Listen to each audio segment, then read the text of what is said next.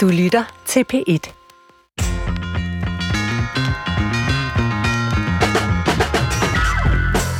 Velkommen til Brinkmans Brix. Vi har holdt ferie i både solskin og regn, og er nu klar til igen at tale om store og spå, små spørgsmål inden for det psykologiske område, bredt forstået. Til retlægger, Christoffer Heide Højer, velkommen tilbage. Tak. Hvordan er din sommer gået? Den er gået rigtig godt. Desværre er jeg kommet til at arbejde lidt øh, on and off, fordi lige inden vi gik på sommerferie, Svend, der sendte vi et program, Ja. der handlede om, at lytterne ikke gider at lytte til os. Så de gider det i hvert fald ikke at lytte færdigt. Ja, det er det. Og der, der, der er opstået en misforståelse ude i det ganske land bag øh, mikrofoner, eller højtalerne. Så øh, mange har troet, at, at vi simpelthen ikke har nogen lytter, og vi skulle lukke. Ja, jeg har også fået meget sådan, omsorg fra folk, der siger, nej, hvor er det synd, at der ikke er nogen, der lytter til jer. Men det er der faktisk. Det er der. Problemet er bare, at de lytter ikke til hele udsendelsen. Og det er jo det, vi vil til Ja. livs. Øhm, det, men det tyder så også på, at dem, der så skriver ind, faktisk heller ikke har lyttet, for det snakker vi om. Så der er en eller anden Ja. effekt, vi skal ud over. Øhm, nå, men det, der som så gjorde, at jeg kom på arbejde i sommerferien, det var fordi, at så begyndte folk jo at skrive ind, og jeg kan ikke lade være med så lige at følge med. Og der er kommet virkelig mange mails, og de er, nogle af siger, at øh, det skal I bare, I skal bare klø på, drenge, det skal nok komme, og nogle siger, at jeg kan godt forstå, at folk slukker, og så videre. Der har været alt muligt øh, mellem himmel og jord. Men en mail, jeg simpelthen bliver nødt til at tage med til dig nu her, øh, sådan efter sommerferien, det er en lyttermail, og jeg skruer lige ned for jinglen her, fordi det kræver fuld opmærksomhed, og den er fuldstændig henvendt til dig, Svend. Hej. Jeg ved ikke, hvorfor folk falder fra, måske restløshed, men jeg har en god idé til udvikling af programmet. Jeg synes, Svend Brinkmann virker som en, der har en mild form for depression, som ikke stoler på nogen. Det er ikke den bedste energi. Der er nok en grund til det. For mange er bange for at miste, og derfor laver de et skjold og undertrykker sine følelser. Tror, det er det, der sker for Svend. Han virker ikke glad. Tror, I skal have et mindre styret program, måske ude i naturen. Svend virker også som en, der har svært ved at give slip, ligesom en gammel forstokket bedstemor, der spiser varme veder og kringle hver dag, selvom al videnskab siger, det er usundt. Alting er foranderligt. Varme hilser, hilsner, en tilfældig lytter. Altså, jeg vil også slukke, hvis, hvis radioverden var deprimeret Og så spist varme veder. og ikke udviklede sig overhovedet på nogen stræk. Hvad siger du til den, Svend? Ja. Øh, det er stærke sager, men du kan bare sige det direkte til mig, Christoffer. Du behøver ikke at fabrikere sådan nogle mails. Ja. nej, øh, nej, nej det, men det, øh, det synes jeg da er interessant at, at få sådan en, øh, en feedback. Altså, jeg håber da ikke, at jeg fremstår som en, der har en, en mild depression, fordi det, det mener jeg bestemt ikke selv, jeg har. Men du druknede forslaget til udvikling af programmet måske lidt i det der. Hvad, hvad var det? Var det det med at tage ud i naturen? Det tror jeg. Ja. Altså, det synes jeg godt, vi kan gøre en gang. Ja. Det tænker jeg, der jeg vil gerne, øh, det kan vi godt finde ud af. Men, men, men, øh, men din energi, Svend, Ja. den kan vi måske godt snakke om. Men jeg er jo, som jeg er. Altså, jeg er jo ikke Ole Henriksen. Altså, det... øh, Men jo, men det er jo derfor, vi har dig med, Christoffer. Det er unge, friske pust fra hovedstaden, der skal ruske liv i sådan en øh, midaldrende øh, jysk kedelig Ja, så glemmer vi, at jeg også ved at være nærmere mig det midalderne, ja. og jeg slet ikke er fra København. Men, men okay, Nå, men nu skal vi videre, Svend. Jeg vil bare Okay. okay. lige høre din umiddelbare reaktion. Det, det kommer der ikke ret meget ud af, og jeg forestiller mig, at lytteren stadigvæk vil, vil, vil mene, at du har en mild form for depression. Det, som vi skal i gang med i dag, det, er, det kommer på min anledning. Det er fordi, at øh, jeg er begyndt at læse øh, bøger om børn, øh, fordi jeg har et. Og øh, det øh, er en jungle, Ja. Og øh, der er alle mulige gode råd, men jeg synes oftest det, man støder på, det er, at øh, det kan næsten kun gå galt. Altså, der er så mange steder, hvor at man som forældre øh, burde gøre X og X, og være bedre til at lytte og være forstående, og aldrig sige nej, og ikke skælde ud, og alt muligt. Øhm, og det synes jeg er lidt op ad bakke, Mm. simpelthen. Og øh, derfor så skal vi have, have, have fat i nogen, der skriver nogle bøger, som måske gør lidt, laver et lille opgør med det. Øhm, og det sjove ved dagens gæst, det er, at han måske faktisk slet ikke vil tale så meget om børnene, Mm-hmm. og mere om forældrene. Mm-hmm. Og det synes jeg jo er fedt, fordi at, øh, så handler Det er om mig. øhm, men det er 10-15 år siden, Svend, du selv havde små børn. Ja. Øh, kan du øh, huske, hvordan det var, og kan du se en forandring i forældreskabet til i dag? Mm, ja, altså nu følger jeg jo ikke så meget med længere i, hvordan det er at være forældre til små børn. Nu er jeg mest koncentreret om større børn og teenager, fordi det er det, jeg har nu. Men mit indtryk er, at vi har set en form for intensivering af det her. Ja, der var for 20 år siden, da jeg jo faktisk fulgte med en engelsk øh, sociolog, Frank Furedi, der kaldte det paranoid parenting, altså paranoid forældreskab, hvor man hele tiden er øh, optaget af, hvad kan der gå galt? Øh, gør jeg det nu godt nok? Øh, følger jeg de her øh, psykologiske eksperters råd eller ej? De første tusind dage, mm. det får vi at vide igen og igen, det er dem, der er så afgørende. Og tænk, hvis jeg ikke konstant er den bedste forældreudgave af mig selv der, så er jeg ansvarlig for, at det måske kigger for mit barn på den ene eller den anden eller den tredje måde.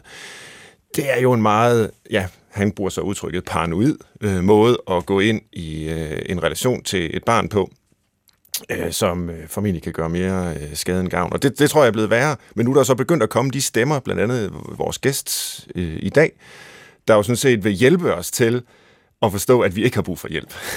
mm. Øh, I nær så, så høj en grad, som, øh, som mange har gået og troet. Og det, det er jo forfriskende. Hvad gjorde du selv?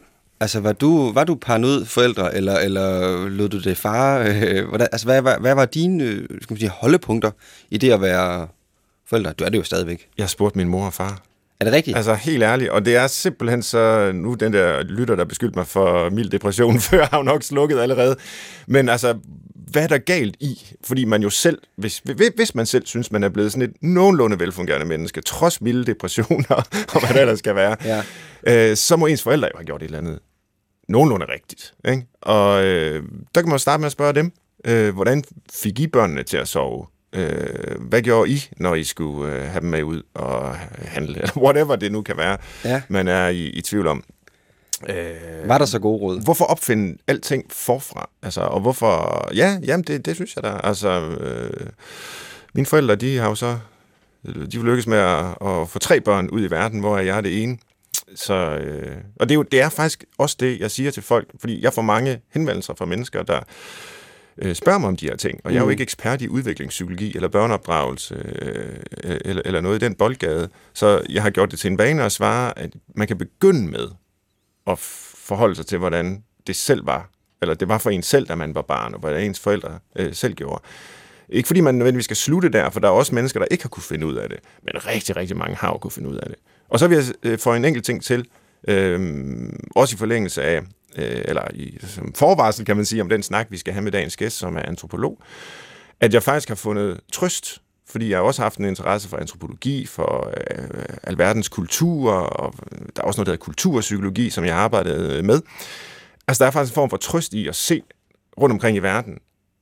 Man er sammen med børn på ufattelig mange forskellige måder. Der er kulturer der er, børn bliver til fine mennesker i ørkner og i arktiske områder, og det går også i, galt mange steder. Kan man ikke argumentere for det? Eller jo, hvad? det kan gå galt, og det kan gå godt øh, alle steder i verden, og det kan det også her. Altså, så det, man, man skal ikke være så paranoid. Det, øh, og det, det, det tror jeg faktisk heller ikke, jeg har været. Må, måske har jeg måske endda været... Øh, måske har jeg endda været lidt for lidt paranoid. Det ved jeg ikke. det, det må vi tage med mine børn. Ja.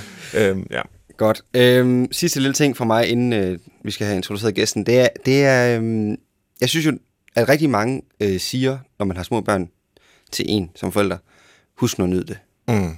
Det er så dejligt, når de er små. Mm. De der små fingre, og de nusser ind i nakken, og det er bare så hyggeligt. Og så synes jeg, når man har haft tilpas mange søvnløse nætter, så synes man, så synes man den kommentar er meget provokerende. Nærmest sådan, hold dog din mund.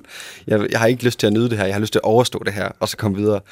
Øhm, og jeg tænker det nogle gange lidt ligesom, at jeg synes også, jeg hører nogen nu, nogen nu her, have det sådan med coronaårene, sådan have det sådan lidt nostalgisk med det, sådan, det var egentlig meget hyggeligt dengang, vi bare alle sammen sad og havde fredagssang øh, på DR hver lørdag. Den der sådan, man glemmer, af min påstand, rigtig meget alt det trælse, og så ser man øh, tilbage på fortiden med sådan milde briller. Er, det, øh, er du også faldet i den båd? For jeg synes, du, du lyder ret afslappet omkring din... Ja, men jeg synes ikke, jeg har glemt det. De mange nætter med afbrudt søvn. Øh, jeg er faktisk ikke blevet helt frisk endnu. Okay. Øh, det er måske de der ja. roden til den vilde depression ligger. Det er jo nok det. Okay. Ja, undersøgelser viser jo også, at mennesker, der får børn, statistisk set er mindre lykkelige end mennesker, der får børn. Det kan så have at gøre med, at vi har et forkvaklet forhold til, hvad lykken er, og måden, vi måler det på. Men, men det kan jo også indikere, at det faktisk er benhårdt at have børn, og det er bare en fase i livet, hvis man ellers øh, gerne vil have børn og får børn, øh, som ikke er den, øh, den nemmeste. Således opmuntret synes jeg, vi skal. Så går vi i gang. ja. Og vi skal have præsenteret øh, dagens gæst, så det ikke bare bliver vores øh, øh, pingpong her, uden nogen form for kvalificeret viden. Det har vi heldigvis i form af antropolog, Ph.D. og museumsinspektør ved Moskov Museum, Henrik Venegård Mikkelsen. Velkommen til dig, Henrik. Mange tak. Og nu får du endelig lov at blande dig i samtalen yes. her. Du har sikkert siddet og rystet på hovedet alle vores anekdoter her. Uh, vi skal høre rigtig meget om uh, dit arbejde, og en bog, du har skrevet, om uh, børnevælde og moderne forældreskab. Men hvad var det i det hele taget, der fik dig på sporet af det her med moderne forældreskab, som noget, du gerne ville arbejde med at skrive om? Ja, altså præcis. Altså det, jeg kommer jo ind i det her felt som antropolog og ikke som øh, udviklingspsykolog. Mm.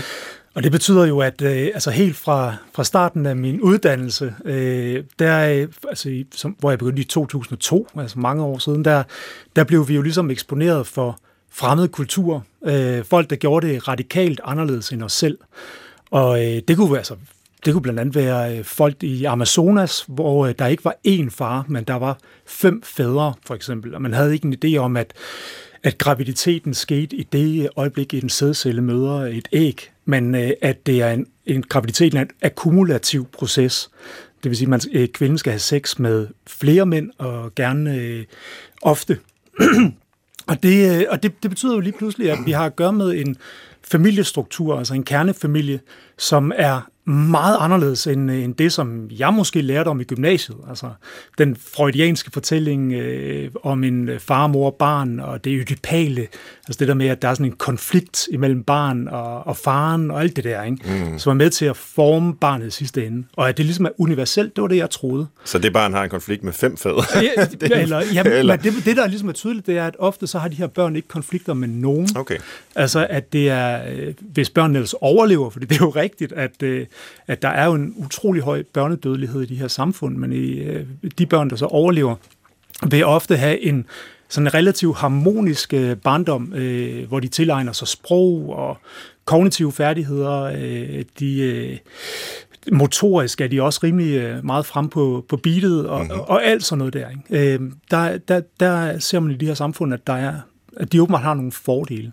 Men det var jo interessant for mig, fordi der, jeg fik øh, udfordret nogle grundlæggende antagelser om, hvad en, hvad en familie er. Øh, og senere, der fik jeg jo, altså som antropolog, der tager vi ud i verden på et eller andet tidspunkt. Øh, jeg fik mulighed for at tage til Filippinerne, en landsby, øh, blandt et øh, jægerfolk, der hedder Bugalotterne, og boede der i, i halvandet år. Wow. Og det var, det var på et tidspunkt, hvor mine venner derhjemme, de begyndte at få børn. Øh, og der, altså, der kan jeg huske, at vi sad på, på barne rundt omkring, ikke? Når, når der var en eller anden, der sagde, ja, jeg skal være far, og så jokede vi med, okay, jamen så ses vi om fem år. Mm. Ikke? Altså, det, det var sådan en, der var sådan en idé om, at hvis du får børn, jamen så bliver du skåret ud af, af, af hele det, det sociale landkort. Ikke? Øh, du bliver isoleret hjemme i din lejlighed eller i dit hus med, med dine børn, og det bliver din primære opgave.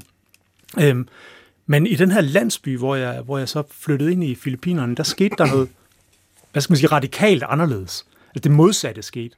Altså i det øjeblik, at man får et barn øh, blandt bukalotterne, det, altså, så bliver du ikke isoleret. Tværtimod, altså, så er det der, hvor hele dit netværk, venner, naboer, familie, alle, de træder til og hjælper dig i din, øh, i din hverdag. Øh, der er ikke en eller anden antagelse om, at det først og fremmest er mor og far, der passer børn. Altså de her øh, mennesker, de har typisk, altså børn har typisk 20-25 omsorgspersoner i hverdagen. Mm. Altså for mig, jeg har selv øh, en, en søn på to derhjemme, det er et det er et drømmescenarie. Ikke? altså at der til hver en tid er nogen, der træder ind og, og tager over og, øh, og hjælper til. Ja. Og børnene knytter sig til synligheden helt problemløst til en bred vifte af, af voksne og større søskende. Ikke? Så, altså, så jeg så det her og tænkte, at det, det her det er jo idealet det, det, øh, det vil jeg også gøre. Hvis jeg en dag er i en situation, hvor jeg skal have børn, jamen så vil jeg også øh, komme ind i det med den her åbenhed. Og jeg vil ikke forskanse mig i, øh, i kernefamilien, men der skulle være, altså alle skulle inviteres ind. Og i første omgang bedsteforældrene, men også mine søskende og venner, og alle skulle ligesom øh, være med til det her, som, altså, som jo er et fantastisk projekt at stifte en familie. Det er jo en anledning til at, øh, at styrke sit netværk, og det er åbenbart det, som folk har vidst til alle tider, men som vi ligesom har glemt i dag. Mm-hmm. Øh, og så skete der altså jo præcis det modsatte, ikke? Altså, at øh, jeg, kom, jeg vendte hjem og fik mit øh, første barn, og så gjorde jeg præcis det samme som alle andre.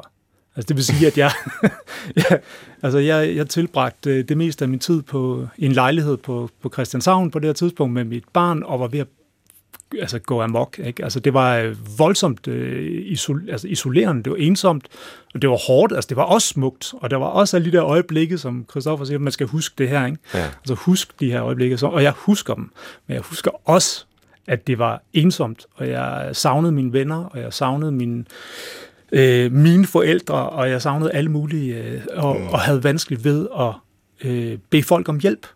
Ja. Fordi jeg vidste ikke helt, hvad er det egentlig, hvad kan man egentlig forlange af, af, af sit netværk i den her situation. Jeg tror rigtig mange står i en, en lignende situation. Ikke? Så jeg fik, jeg fik faktisk lyst til på et tidspunkt at, at forstå, hvad er det for nogle kræfter, der arbejder på mig. Øh, og det blev så til den her bog, som hedder Børnevælde, ja. som er en stor udforskning af, af de problemer, jeg sidder med, altså i virkeligheden. Øh, og, og min formodning er, at der er mange andre, der, der deler dem. Troede du, ja. jeg har en hel masse spørgsmål i forlængelse, yes, du siger der, det er simpelthen så spændende, ja. men, men, men troede du oprigtigt, at du ville kunne praktisere et forældreskab i Danmark, som det du havde øh, observeret hos øh, Bukalot-folket i Filippinerne? Eller, altså, fordi Danmark er jo, det er jo en helt anden kulturel sammenhæng at være i, en helt anden kontekst, og øh, som antropolog, så troede du vel ikke, det er jo meget lidende spor, at man bare kan importere øh, en helt anden livsform som, som en enkelt person ind i, i, i den kultur, man kommer fra, eller hvordan? Jamen, det var fuldstændig naivt. Altså, jeg, jeg, jo, altså, jeg, men jeg, jeg troede, at jeg kunne gøre det anderledes. Okay. Altså, jeg, jeg tænker, at mange, mange mennesker, der ikke har befundet sig i en, en eller anden radikal øh, situation, altså, så har en eller anden idé om, hvordan de vil håndtere det. Altså man ser på, hvordan andre gør det, man ser på, hvordan ens forældre har gjort det, for eksempel. Mm. Man ser på, hvad, hvad gør de, hvad de gjort rigtigt, og hvad de gjort forkert. Og at man ligesom kan vælge de komponenter ud, som vil fungere for en selv. Og så i virkeligheden, så ender man med at gentage nogle af de samme mønstre. Ikke? Ja. Øh, så jo, jeg havde en idé om, at jeg havde den der faglige, dybe faglige viden, ja. øh, og erfaringerne fra mit eget liv med mine venner og sådan noget, der, der gjorde, at jeg måske kunne, kunne springe rammerne. Ja. ja. Hvorfor er det, og det du skal have lejlighed til at fortælle meget mm. mere om, om børnevælde og dit forældreskab og bogen, alt det der lige om lidt. Men, men jeg har det altid sådan med antropologiske forskere, som jeg virkelig holder meget af at lytte til, og synes, jeg lærer utrolig meget af øh, om alverdens kultur og måder at være menneske på. Og sådan. Men det er som om, og det ligger også lidt i det, du har fortalt, øh, synes jeg, Henrik, at det de andre gør, næsten per definition, er rigtigere end det, vi gør. Altså det var vel derfor, du gerne vil importere, inkorporere øh, den her jægerkulturs måde at være sammen med børn på øh, i dit eget liv i Danmark. Mm. Øh, kunne man ikke også sige, at der er jo en grund til, at vi gør, som vi gør i Danmark, fordi det passer til det samfund, vi har. Det socialiserer børn på en bestemt måde til at fungere her. Og det, de gør hos dem, jamen det socialiserer børn til at fungere på en bestemt måde, som passer til den kulturelle mm. sammenhæng. Øh, hvorfor er det rigtigere at, at gøre det, som et jæger-samlerfolk gør? Mm. Okay, altså det, det, der, der to svar på det. Ja. Altså, og det ene er, at altså, det er absolut ikke alt det, de gør, der er det rigtige. Altså, Nej. der er nogle øh, kønsforhold derude, som jeg ikke abonnerer på. Der er alle mulige ting, der foregår derude, som jeg ikke synes er, er godt. Men det er på en eller anden måde mindre interessant at skrive om. Ja. Altså, øh, så når ja, du siger det der med, at antropologer har en tendens til at sige, at de mennesker derude gør det rigtigt, så er det fordi, at man tager nogle ting med hjem, som øh, man måske føler, man kan bruge til et eller andet, eller som kan afspejle nogle tendenser i vores egen tid og vores egen kultur. Ikke? Øh, så det, det, det, øh, altså, det vil jeg sige, det er, det er, sådan, det er en vigtig ting at have i, øh, at have i, at have i baghovedet. Ikke? Ja. Ja. Ja, ja. Hvad er det her øh, børnevælde, som du mm, identificerer mm, ja, i din bog? Ja, altså børnevælde, det er virkelig et, et ord, som jeg, som jeg låner af en, øh, af en antropolog, David Lancy, som siger, at øh, Altså antropologer er jo helt vilde med at dele verden op, øh, kulturer op i forskellige øh, klassifikationer. Ikke? Øh, og det han gør, det er, at han siger, at jamen, der er grundlæggende to typer samfund. Ikke? så, så lidt, øh, lidt banalt sagt. Og den ene, det ene type samfund, det er det, det han kalder et gerontokrati. Et gerontokrati, det er et, øh, det er et ældre vælde. Mm. Og her skal man prøve at forestille sig de kulturer sådan i Afrika for eksempel, hvor, øh, hvor de ældre, de sådan i de er omdrejningspunktet for rigtig mange aktiviteter i, i kulturen. Altså hvis der er nogle ritualer, for eksempel, så er det, så er det de ældre, der, der forestår de her ritualer, øh, eller også er de sådan, øh, på en eller anden måde genstand for ritualerne. Altså det er også dem, der, der sidder på jordbesiddelser, og dem, der har en masse magt.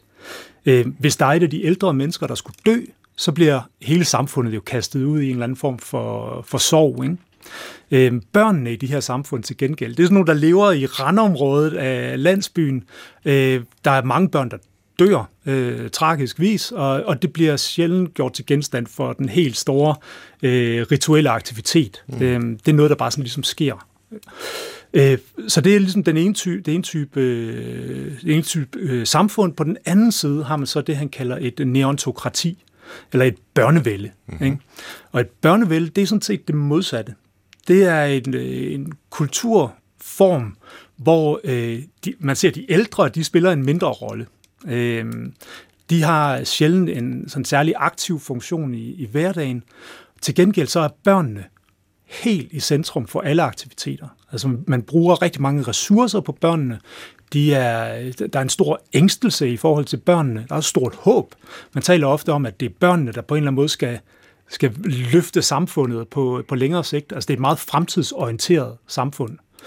Øhm, og det her neontokrati eller børnevælde, det siger han jo selvfølgelig, altså det, det er det, der kendetegner vores kultur hvor der jo findes jo ikke en, en offentlig debat i samfundet, der ikke på en eller anden måde kan tage børnene og gøre det til centrum for, øh, for det, der udspiller sig. Ikke? Mm. Øhm, Vi har en statsminister, der vil være børnenes statsminister. Oh, yes. på. Man kan så diskutere, om hun er det, men, øh, men det, det er i hvert fald ambitionen. Ikke? Ja, ja, ja. Øhm, og det hører man måske ikke i et gerontokratisk øh, Nej, der samfund vil, på der vil måde. ikke være politisk kapital i Nej. at sige, at man er børnenes statsminister.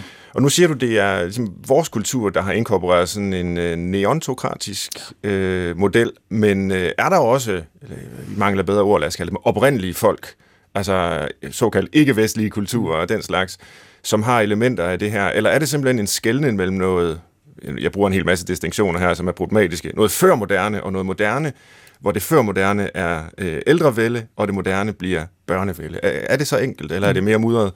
Ej, det er nok, det er nok mere mudret, fordi ja. altså, i det øjeblik, du tager dig ud, altså nu, nu sad jeg i, i Filippinerne ved, et, ved det, man vil kalde altså et gerontokratisk samfund. Ikke? Ja. Og det er jo ikke fordi, at de er ligeglade med børnene. Altså, børnene fylder noget. Altså, det er, der bliver vist en ret stor omsorg i forhold til børnene.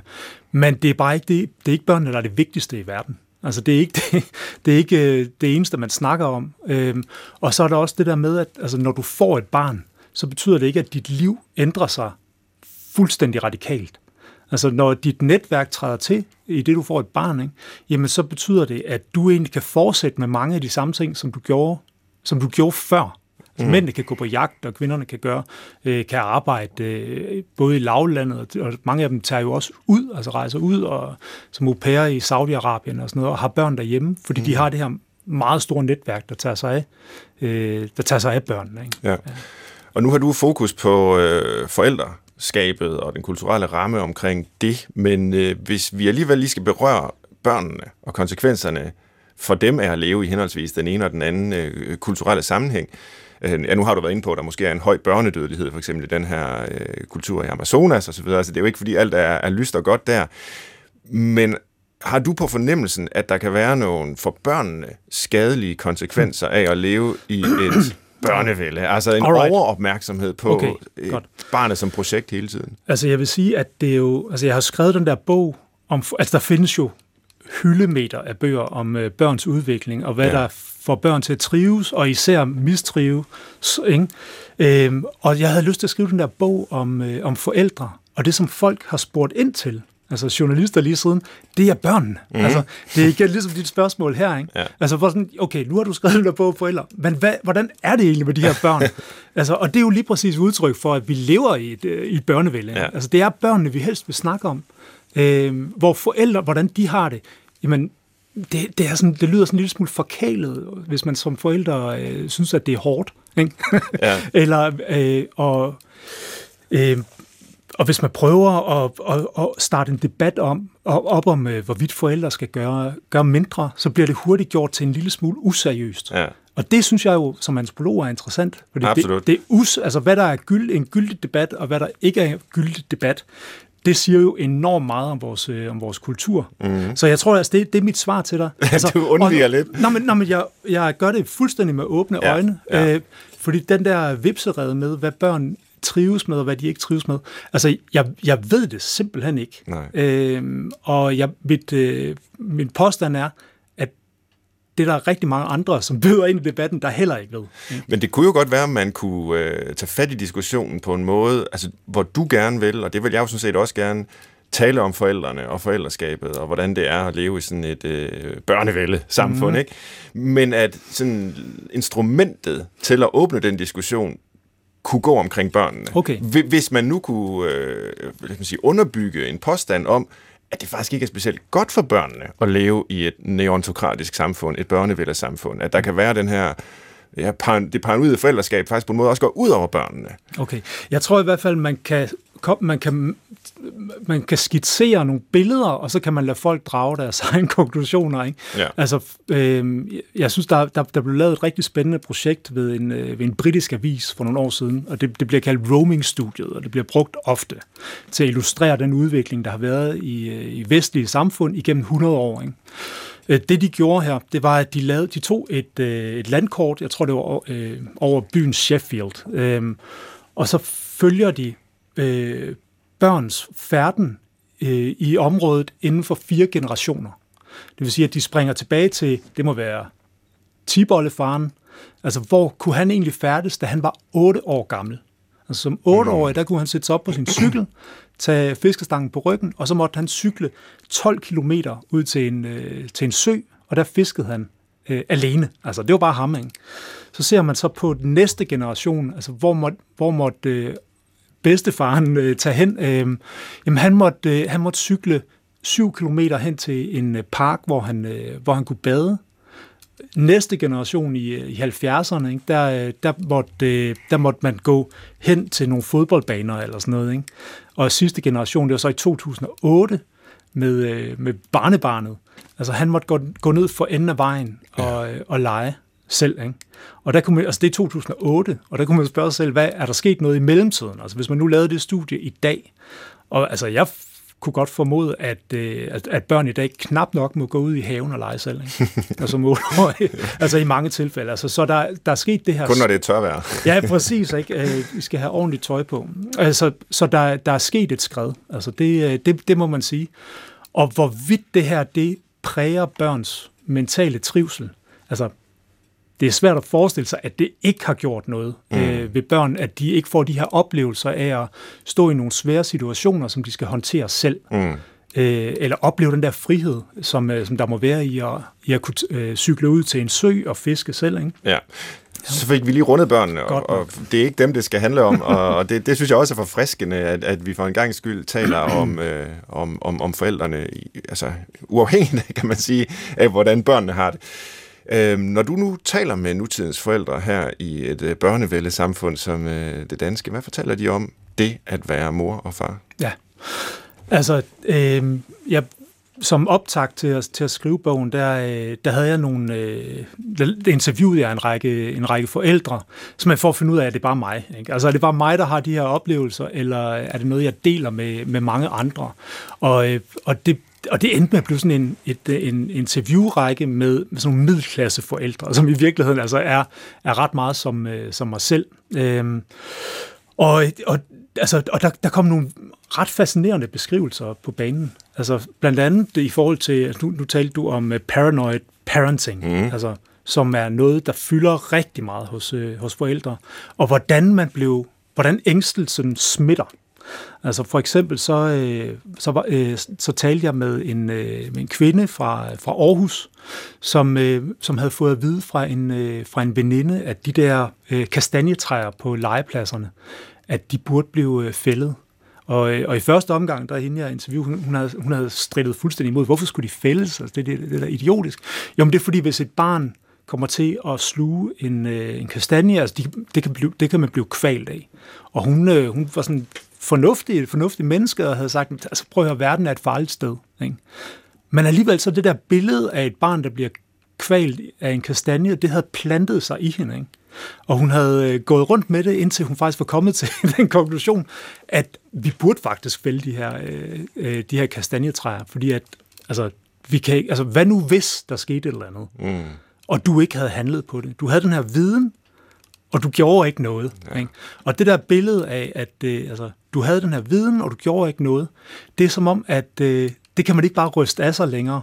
Det sidder, det sidder ret dybt i os. Altså, vi bliver nødt til at handle på alting, altså i det her i risikosamfundet, som, øh, som man jo kalder det. Ikke? Mm. Øhm, og fordi vi har den her kolossale viden om, hvad, altså om de farer, der lurer derude, og de risici, der, der omgiver os, både i kosten og skærme og trafik og alt muligt, der, der, må, det, der vi omgiver os med. Ikke? Øh, så det er, det er helt klart en ting. Øh, ja, der var en anden øh, øh, mor, der skrev til mig, at øh, altså hun kom med en beskrivelse af, hvordan børn overtager huset. Mm. Altså, de havde købt, øh, de havde købt sådan en murmestervilla i, øh, på Fyn, øh, og inden de havde fået børn, hende og hendes øh, kæreste, og de havde ligesom brugt så meget tid og kærlighed på at sætte det her hus i stand med øh, lækre afhøvlede trægulve, og de, de havde bygget sådan en kæmpe dæk ud over en mark, altså så man kunne gå derud og nyde solnedgangen over, over havet og alt muligt. Og så fik de deres første barn, og så det her øh, øh, snekerkøkken, altså det viste sig jo lige pludselig at være sådan en dødsfælde. Altså, der var fyldt med spidse kanter og alt muligt, og, og det der trædæk, altså der vil hver barn jo bare falde ned fra og brække halsen. Altså, det var ligesom den måde, de kom til at forstå deres hjem på, som for kort forinden havde været deres drømmehjem. Lige pludselig så var det en, altså en stor pøl af risici, som de udsatte deres børn for. Så de blev nødt til at sætte de her sikkerhedsdimsedutter på alting, og, ja. og rækværk øh, omkring, øh, omkring øh, øh, terrassen og alt muligt. Ikke? Så altså, de her billeder af, hvordan børnene indtager, sådan kolonialiserer næsten vores, øh, vores hjem og vores bevidsthed, det er ligesom det, der har været omdrejningspunktet stort set i, øh, i alle samtaler, jeg har haft med, med forældre. Ikke? Og du nævner, at de forældre, du øh, talte med, mm. øh, lidt som dig selv, var sådan middelklasse øh, forældre. Sådan nogle, der øh, køber og i stand sætter en murmestervilla på Fyn og sådan noget. Ikke? Øh, er der en, øh, en, en problematik i det? Altså, at det er et fænomen med, med, med det her børnevælde, der primært knytter sig, eller knytter sig i særlig grad måske, til nogle øh, klasser, nogle segmenter af befolkningen. Det er et middelklassefænomen, det er fuldstændig. Det. Ja, det er middelklassen, der har sat den her, altså den her diskurs, kan man sige, ikke?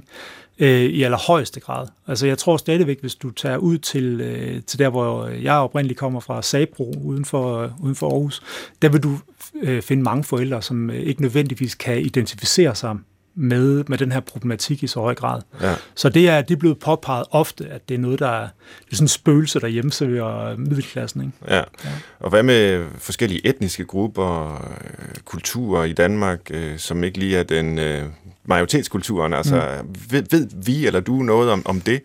Hvor, hvordan øh, børnevældet sætter sig igennem, eller, eller ikke gør øh, i andre øh, kulturer i Danmark? Altså det, altså det, er, det, man i hvert fald kan sige, det er, at, øh, at der opstår nogle, ofte nogle konflikter, altså når, når opdragelse af børn øh, ude i, hos, øh, øh, hos øh, forskellige etniske grupper i Danmark mm. ikke lever op til de kriterier, som vi har i middelklassen, som er jo dem, der går igen i hele statsapparatet. Ikke?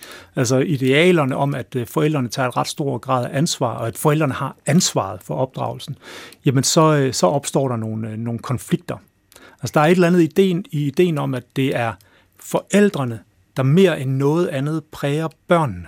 Altså den der forbindelse, som går igen i hele vores, øh, vores lovværk, og som lige pludselig kan retfærdiggøre, at, øh, at, en, at familier, for eksempel i Gellerup på et tidspunkt, ikke, at de kunne blive, øh, blive smidt ud af, af, af deres lejligheder, hvis børnene opførte sig dårligt. Ja. Ikke?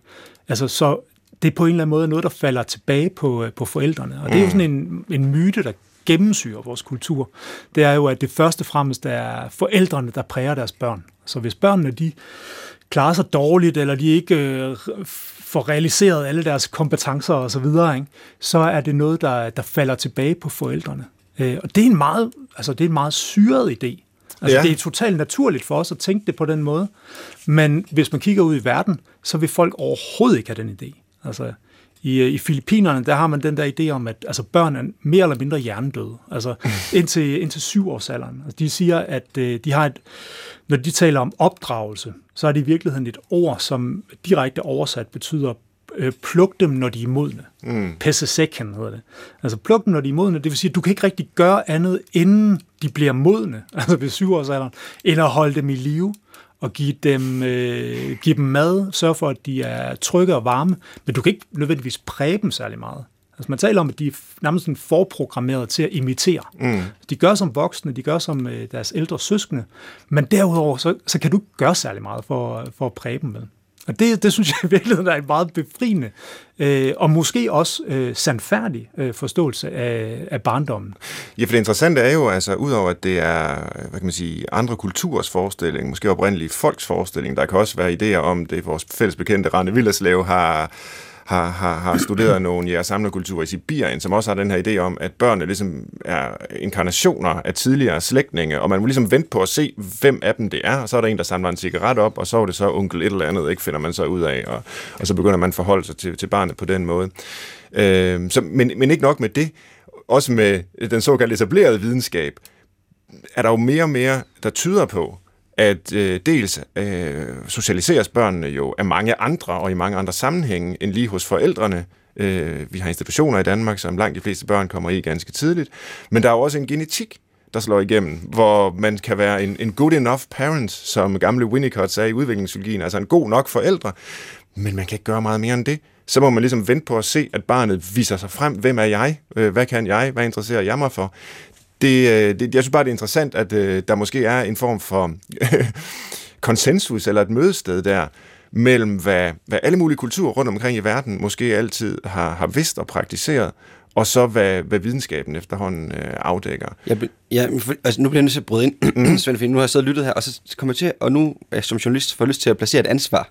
Og det smider jeg så lige op på og spørger, om det ikke er hos psykologerne og psykologien, ideen om, at forældrene er det altafgørende.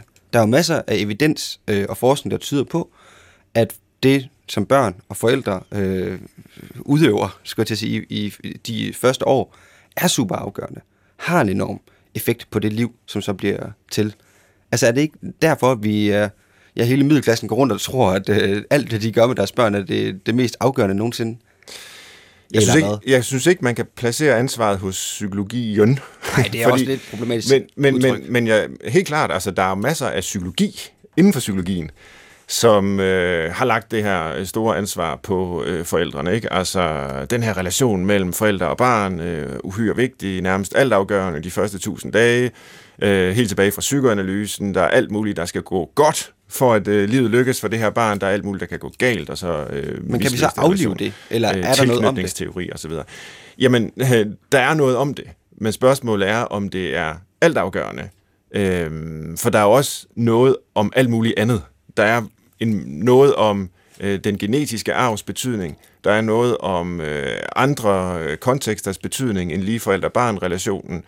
Der er noget om hele kulturens betydning. Altså, det, der er virkelig mange ting, der spiller ind i det her, og ved kun at fokusere på en enkelt faktor, øh, som den del af psykologien nok har gjort, som du øh, hentyder til der, Kristoffer, øh, jamen så risikerer man jo faktisk at gøre en hel masse forældre unødigt bekymrede, fordi de får fornemmelsen af, at de står med eneansvaret for deres barns skæbne, altså et andet menneskes liv, øh, som ovenikøbet er det menneske, de elsker allerhøjst. Altså hold det op, øh, der kan gå meget galt, øh, og så er det min skyld. Når jeg ser det der i min vennegruppe gå, gå mest øh, amok, skulle jeg til at sige, eller i hvert fald tager sig tydeligst ud, det er, når folk flytter i skoven, skulle jeg til at sige, og selv står for alt, og hjemmepasser, og, og klarer det hele selv, ikke? fordi at det er kun forældrene, der kan magte den opgave. Hvis du mm. afleverer dit barn til en institution, så får du et misfoster ud, eller hvis nærmest bedsteforældrene kan også være fuldstændig fortabt. Jeg forstår slet ikke den moderne pædagogik og øh, ja, gør skade på de børn. Altså, det, men jeg kan godt lige en gang imellem have et rem af huden og tænke, ved morfar, hvad han laver med det barn? Har pædagogmedhjælperen, som, er, som ikke ved, hvem mit barn er, der skal stå der en feriedag og passe det, overhovedet styr på mit barns behov? Altså den her, øh, ja, det er nærmest kaldt en duel, man har inde i sig som forældre. Er det godt nok det, de så mm. bliver overladt til? Nu kommer vi til at tale om børnene igen. Det var det, Henrik oh. helst ville undgå. Men jeg kan sagtens, jeg falder også selv i den hele tiden. Øh, og det er jo, som Henrik, du siger, ikke? Altså, øh, et meget bestandt bevis for, at vi bare har internaliseret den der børnevælde øh, logik. Og, så, og selvfølgelig er det et hensyn, vi skal have. Altså, hvad er konsekvenserne af det her for børnene? Men jeg synes, det forfriskende ved samtalen i dag er, at vi finder ud af, at det er faktisk ikke det eneste hensyn, der er legitimt at, at, at tage. Øhm, og jeg synes også, der er nogle ting, der måske skal skilles lidt ad her, fordi man kan jo ikke bare sige, at det er godt i sig selv bare at have et barn, der har en masse timer i institution, hvor man afleverer det til en pædagog med hjælp, der ikke øh, ved noget som helst om barnet, og normeringen er utilstrækkelig osv. Det er jo heller ikke godt. Altså, man, man kan jo ikke sige, at det i sig selv øh, er, er hjælpsomt bare at og ligesom inkorporere en masse andre mennesker, en masse andre relationer, en masse andre kontekster i opdragelsen og socialiseringen af ens barn. Det kommer vel an på, hvad det er for en slags, jo, hvad det er for præcis. en type relationer, ja. hvor, hvor, hvor kvaliteten af de sammenhæng, barnet er i. Ja.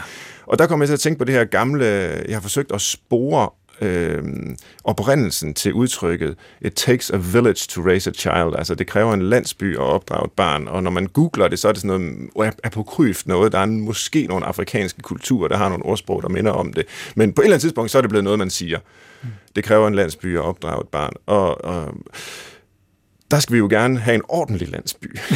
Det er altså- faktisk sjovt, du nævner lige præcis det der. Altså, mange vil jo kende det fra titlen på uh, Hillary Clintons uh, bog om, uh, om, om børneopdragelse og barnets udvikling mm. og alt muligt. Uh, men altså, man mener jo, det har en, en oprindelse i uh, forskellige steder, altså forskellige steder i, uh, i Afrika. Uh, men i vores i vores forståelse af det, øh, af det ordsprog, så kommer det til at handle om, it takes a village to raise a child, på grund af barnets vilkår. Ikke? Ja. Men det er faktisk ikke det, der, har, der er den oprindelige betydning af det. Altså oprindeligt, der, der har det betydet, øh, det er nødvendigt for os at dele opdragelsen af barnet, fordi at det er en mulighed for at komme sammen. Ikke? Altså, og det er en påmindelse til familien om et, netop ikke at lukke sig om sig selv. Mm. Altså netop åbne op. Så det er sådan endnu et eksempel på, at øh, altså, hvordan vi tager alting, der foregår ude i verden, og tolker det ind i et sådan et børnevældeperspektiv. Altså vi sætter barnet i centrum for, for alt, hvad vi tænker. Ikke? Ja. Hvad vil du sige om den by, i citationstegn, den landsby, vi opdrager vores børn i i dag? Fordi selvom vi har et individualiseret samfund, og vi sidder i vores øh, lejlighed på øh, Østerbro, eller nej, hvor det nu var, du sad med, med, med dit barn, da du kom ind fra Filippinerne, øh, så, så, så er vi jo i en kulturel, en social, en samfundsmæssig sammenhæng. Altså, vi er i en village. Men hvilken? Ja, altså der, pointen er præcis som du siger jo, at altså, det handler ikke bare om, at vi, der skal være flere voksne om at passe børnene. Fordi vi bliver nødt til at tale om kvaliteten af de relationer, som barnet har. Så, øh, og at, øh, at det nok, nok heller ikke fungerer så godt, at relationerne er nogen, der bare kan udskiftes. Altså hvis der ikke er nogen kontinuitet overhovedet, jamen, så er man jo tilbage i sådan det der nærmest sådan viktoriansk form for, for, øh, for nannikultur, altså, hvor man jo mente, at Altså den vigtigste relation er til øh, mellem mor og barn. De der nannyer, de må komme ind og passe barnet, men hvis de knytter sig for stærkt til hinanden, så bliver nanny fyret, og der mm. kommer en ny ind. Ikke? Altså det, det er ikke det. Det er faktisk vigtigt, at man giver barnet mulighed for at, for at så knytte sig til, til de voksne. Ikke? Så, jeg, altså, så, så jeg, jeg er ikke en af dem, der siger, at vi bare skal have børnene i, øh, i vuggestue eller børnehave for, øh, for enhver pris. Men når det så er sagt, så, tror, så synes jeg, at debatten øh, om, øh, om vuggestuer er kørt rimelig meget af sporet, og den er baseret på nogle, øh, nogle skræmmebilleder.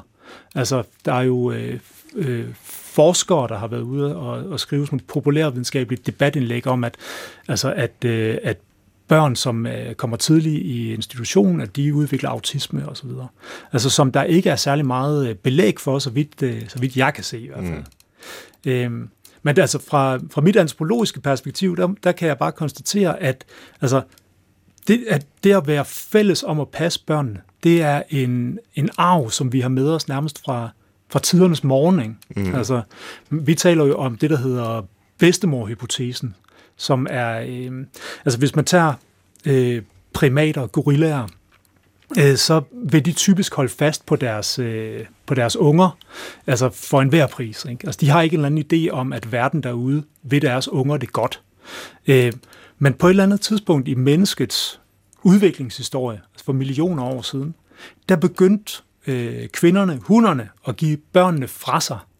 Ikke? Øh, og det i første omgang mener man, at det, det var til bedstemødrene. Altså man kan jo se, at bedstemødre, de er jo øh, sammen med spækhuggerne, øh, er menneske, er kvinder, jo, øh, jo de eneste pattedyr, som lever længe efter menopausen. Mm. Altså, det er som om, der er sat sådan nogle ekstra årtier ind efter menopausen, hvor du ikke øh, kan få børn, men hvor øh, du har haft en eller anden evolutionær funktion i samfundet. Mennesker og spækhugger. Mennesker og spækhugger. øhm, Nå, sjovt. Ja, ja. Altså, og, og ja, ved spækhugger kan man se, at der har øh, de ældre hunder jo også en meget vigtig funktion, i særligt i, i nogle undtagelsestilstande. Hvis der er mangel på føde, så, kan, så søger de yngre spækhugger sammen omkring, øh, omkring øh, den ældre hund, og så leder hun jagten osv. Men, altså, men øh, ved, altså, ved mennesker, der, der mener man, at man, man simpelthen her ser et spring øh, mod mere komplekse sociale strukturer. Altså det skete simpelthen, da, øh, da hunden gav ungen videre til bedstemoren. Ikke? Så det har været med os i, øh, i vores evolutionshistorie, udviklingshistorie, helt fra day one. Og, øh, og så kan man sige, at derfra så blev det jo bare mere komplekst. Altså, at der, der var flere og flere omsorgspersoner, eller det man kalder allo-parents, øh, det vil sige øh, forældre, som ikke er mor og far. Mm. Men der, der kom flere og flere af de her allo-forældre ind, som, øh, som kunne have en mor og far lignende funktion i forhold til børnene. Ikke? Ja. Øh, ja, og det, og det har ofte været en positiv ting. Altså hvis man tager ud til, ligesom det der citat, it takes a village, så er det, et, så er det noget, der indlejer sig i ordsprog, og det er nogle påmindelser. Husk nu, Mm. Del dine børn. Det er vigtigt for, ikke så meget børnene, for skidt med dem, men det er vigtigt for os alle sammen, fordi det, er, det bliver sådan en kit, der kan holde landsbyen sammen, når alle ved, at børnene er alles i, en, i gåseøje. Ja. Ikke? Der var vist en gammel dansk bog fra 70'erne, der hed Alle børn er alles børn. Det er smukt. Øh, ja, ja. Men jeg kommer alligevel til at tænke på, og nu er jeg muligvis på vildspor, så må mm. du bare korrigere mig, øh, men om der er en eller anden, øh, et eller andet modsætningsforhold i, i den tilgang, vi taler om her, Øh, også når du nævner bedstemor-hypotesen, som sådan er evolutionært funderet. Der er mennesker og spækhuggere, som har de her hunder i situationstegn, øh, som lever efter øh, menopausen, og så har en eller anden funktion, der er grundet i, i biologien jo i sidste ende, fordi det skal hjælpe med at sikre børnenes overlevelse. Øh, så er der vel i det et ja, nærmest naturvidenskabeligt, biologisk, evolutionært argument for børnevælde at det kan godt være, at vi ikke tror det, men i sidste ende så handler det om mm. børnenes overlevelse. Det handler om genernes videreførelse, og det kan man så gøre på mange forskellige måder i mange forskellige kulturer. Men det er det, det drejer sig om. Og så kommer antropologen og rejser rundt i verden og ser, at det gør, hold da op, øh, det gør man øh, forskelligt. Ja. Men, øh, men der er vel nogle øh, biologiske realiteter, som, øh, som slår igennem, der siger, jamen i sidste ende, så det vi gør, det er til for børnenes overlevelse. Ja, altså, kan, kan du se modsætningen? Jo, jo, det, kan, jeg, det, kan, det kan jeg godt. Altså, jeg tror, at, øh, jeg, og jeg tror jo ikke, ikke, du vil møde mange mennesker ude i verden, som vil sige det modsatte. Nej, nej. Altså, at det vi gør, det er for det er ikke for børnenes overlevelse. Altså, jeg tror, de fleste vil sige, at det, og vil gøre en, de fleste vil gøre en dyd ud af at, øh, at være dem, der passer godt på deres børn. Mm. Altså, det tror jeg. Men jeg også tror, i Filippinerne og også Amazoner. fuldstændig. Ja, altså, ja. Ja, det, det, det er svært at sige, ikke? fordi jeg har ikke været alle steder, men jeg nej, nej. er svært at forestille mig kulturer, der vil sige andet. Øh, og man kan jo se, i, øh, altså, at øh, øh, på Nationalmuseet er der en meget berømt dragt, øh, som bliver kaldt øh, amuletdrengen. Ikke? Øh, det er sådan en af de der dragter, som man husker øh, fra, fra da man var barn, når man blev slæbt rundt på, på Nationalmuseet. En, en dragt fra, øh, fra, øh, fra Grønland, øh, så vidt jeg husker, øh, som blev givet til Knud Rasmussen. Og det er sådan en, et, et barn, der har båret den her dragt, og så er den dækket med amuletter, magiske amuletter. Ikke? Det vil sige fra top til tå. Altså, der er 70 magiske amuletter, som alle sammen har haft en eller anden funktion i forhold til det her barn, og passe på det. Og det har krævet en enormt stor indsats at lave den her dragt, og sørge for, at det her barn var beskyttet, og det er udtryk for en ængstelse i forhold til barnet, ikke? Og, og, og alt muligt, som, øh, som ikke ligefrem fortæller, at man var ligeglad med børnene. Altså, det er, det er ikke mm. det, der er argumentet. Nej. Men den, øh, det, det, det, der viser sig med den her dragt, det er, at den blev lavet på et tidspunkt, hvor der muligvis har været hungersnød i området. Altså det vil sige, at der har været en undtagelsestilstand i, øh, i samfundet på det her tidspunkt. Og der kan man se, altså i de her undtagelsestilstande, når det hele brænder på, så vil man ofte øh, fokusere på børnenes trivsel og børnenes overlevelse. Og, og, altså, og det, det, det kan man se på tværs af kulturer. Der opstår en særlig ængstelse i forhold til samfundets videreførelse. Ikke? Øh, og at den her ængstelse, jamen det er noget, der centrerer sig omkring, øh, omkring børnene. Så den, den tror jeg, vi alle sammen har med. Ja. Altså den her idé om, at samfundet er noget, der skal videreføres, og det vil nødvendigvis være børnene, der, der, der griber den. Ikke? Så ja, Ja. Ja.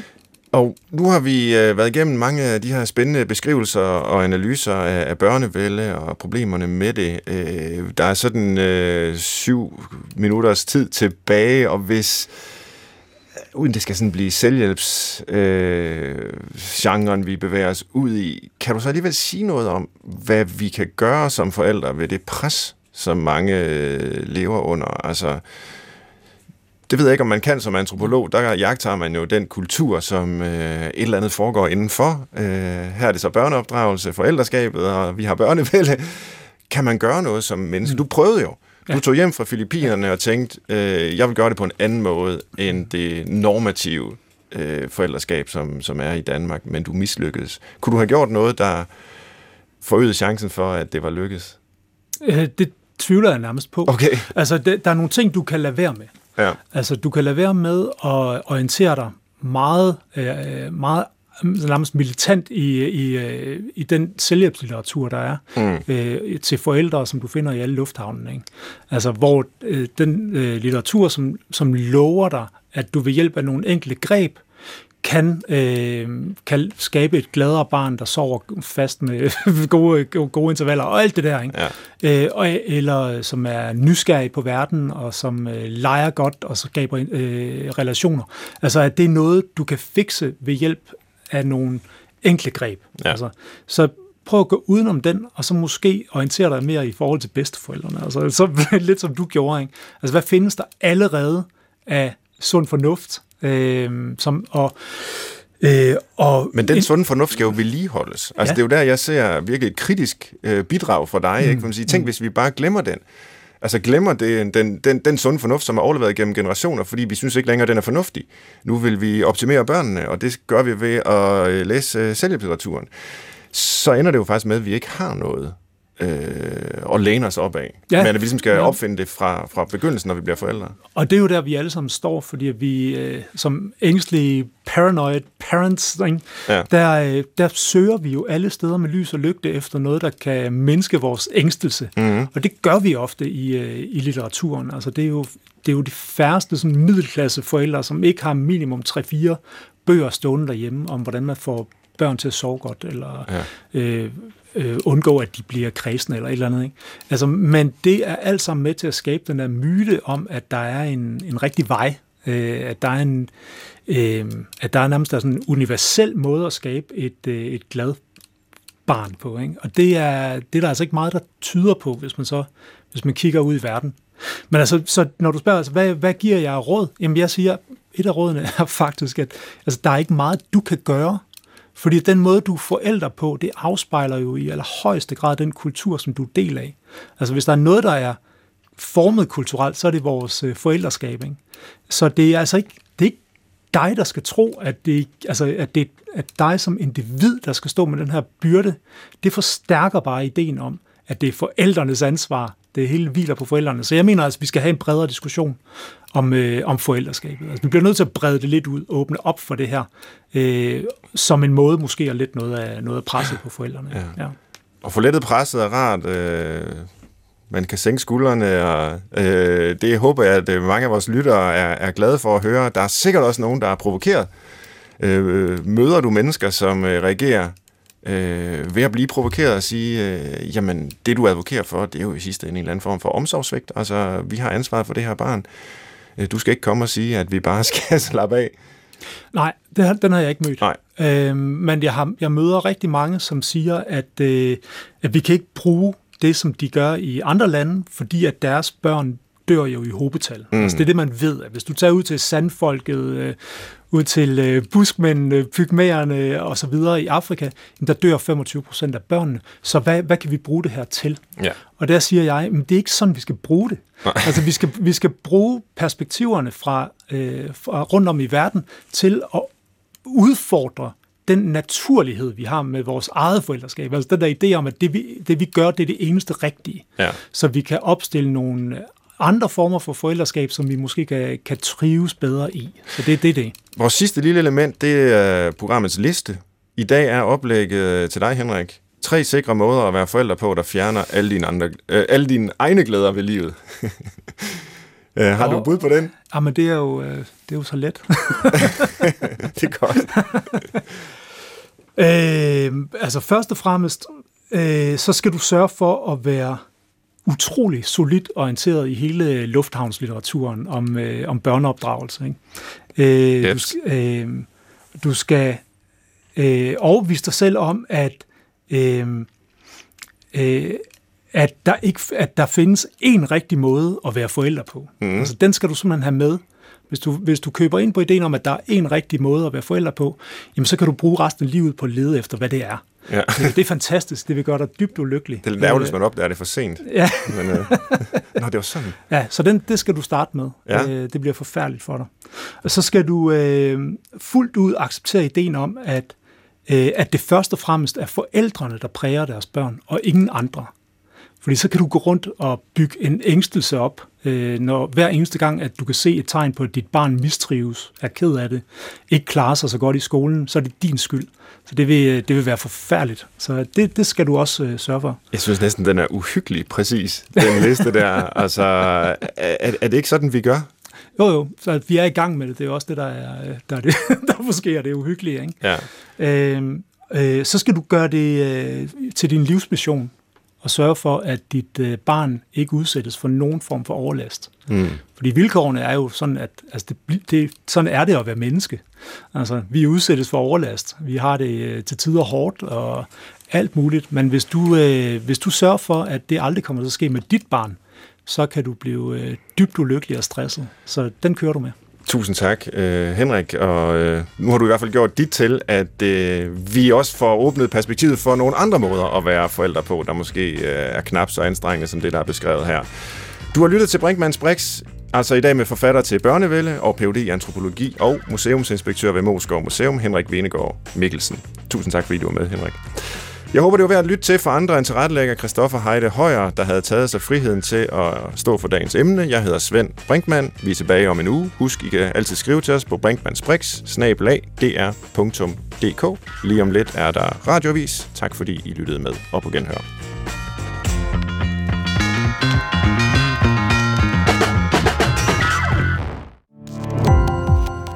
Gå på opdagelse i alle DR's podcast og radioprogrammer. i appen DR Lyd.